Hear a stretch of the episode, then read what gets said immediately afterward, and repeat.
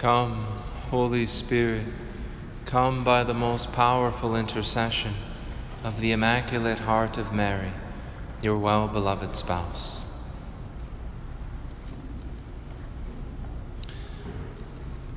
I think there's a tendency for all of us to sometimes overly complicate things and make them more difficult than they need to be. We can get overwhelmed with maybe all of the different uh, things demanding our time, all of the different tasks that we have to accomplish, our, our responsibilities, or things going on in our family or in the world, and it can be easy to get overwhelmed.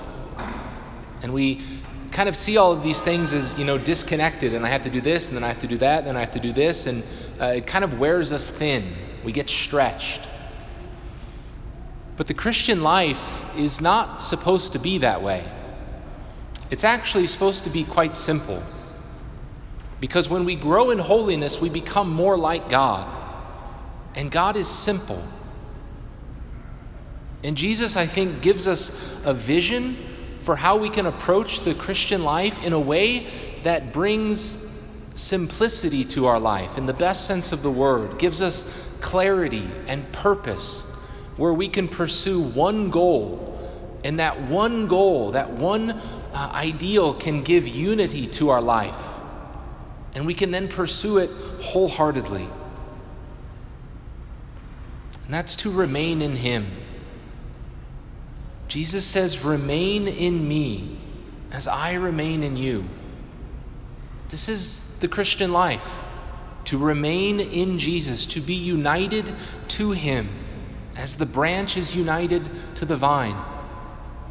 And if that could be our overarching purpose in life, if that could be the one goal that we pursued each day, then our life would gradually acquire a simplicity and a clarity and a purpose that would bring peace into our often troubled hearts.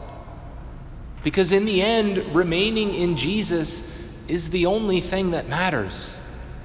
It's what determines our eternal salvation. It what, it's what determines our eternal destiny. We either remain in Him or we don't. And if we don't remain in Him, then He Himself tells us that we will be thrown out like a branch and wither. People will gather them and throw them into a fire, and they will be burned. Because apart from Jesus, we can do nothing that will bear fruit for eternal life. And at the end of our life, all of it will be for naught.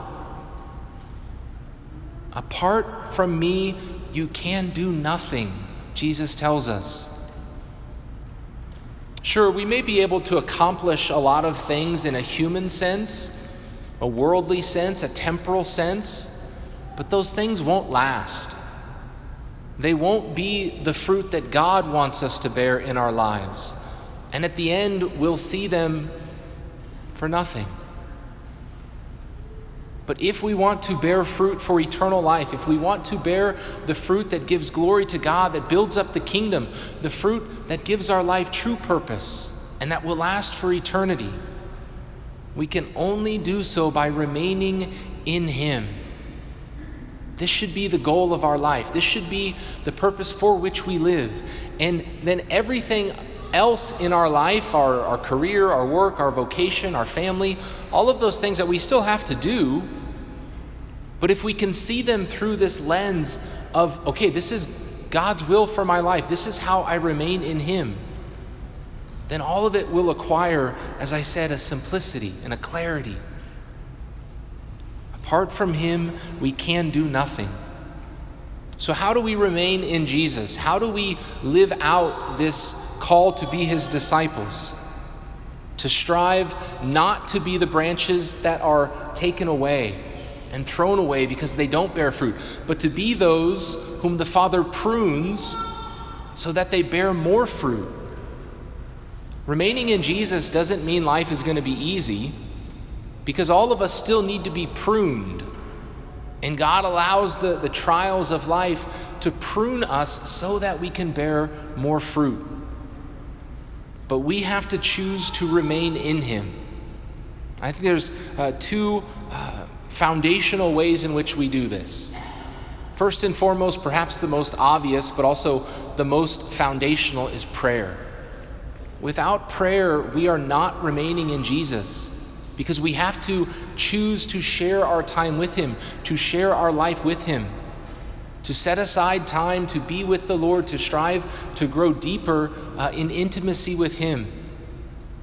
But also to uh, pray throughout the day, to invite Jesus in to our, uh, our work and our conversations and our tasks, our problems and our difficulties. Is Jesus the first one we turn to when we need help?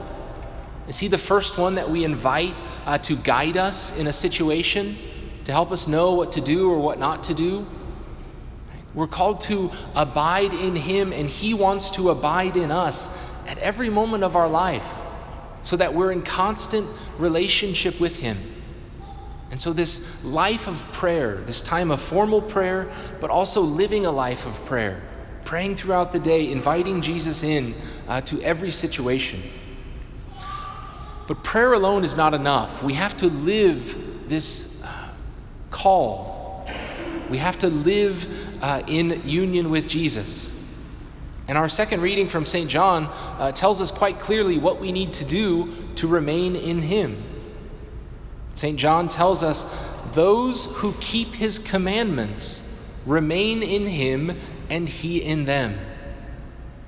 So if we're not keeping the commandments, we're not remaining in Jesus. But if we are, then we can know that we are with Him. And what are His commandments? Again, St. John tells us His commandment is this we should believe in the name of His Son, Jesus Christ, and love one another just as He commanded us. Faith and love, charity. I think we could also add hope these three theological virtues are the virtues that unite us with God. And if we're living in them, then we're living in Him. And we're in a state of grace. If we're believing and hoping and loving God as He has commanded us to. But none of us do these things perfectly. We all have areas where we can grow and where the Lord wants us to grow in these virtues that define the Christian life, to strive each day to grow in faith Faith is a gift, it's something we can ask for, it's something we can choose to uh, grow in through making acts of faith, especially when life might seem dark or difficult and God might seem absent. To choose to believe in those moments is an act of faith that helps us grow in this virtue. To learn what we believe, to study the faith, to learn, to know, so that we can believe more deeply. Why do we believe what we believe? What do we believe? These are things that can greatly strengthen our faith. And the virtue of hope, especially in moments of, of despair or discouragement, whether in our own life or in the world or the church or whatever might be going on, to renew our hope in God. A hope that is centered not in this life, but in the next. And trusting in the mercy and grace of God to bring us to Himself, to achieve our eternal salvation. That's what we truly hope for. And then the virtue of love, the, the heart of the Christian life. To love God above all things, to love our neighbor as ourself, not just in our actions, but also in our words, in our thoughts, in our attitude, in how we relate to one another, particularly with those people that we might have the most difficulty with, to strive to love them as Jesus loves them. These are the things that we're called to do uh, to keep the Lord's commandments, to live these virtues of faith, hope, and love, to abide in Him in this life so that we can abide in Him in the next. And if we do these things, then we know that He is faithful and that He will abide in us. And we'll be like the branches connected to the vine that are not cut off, that are not withered and thrown into the fire, but branches that bear fruit fruit for eternal life, fruit to build up the kingdom, and to fill our hearts with the knowledge and love of God.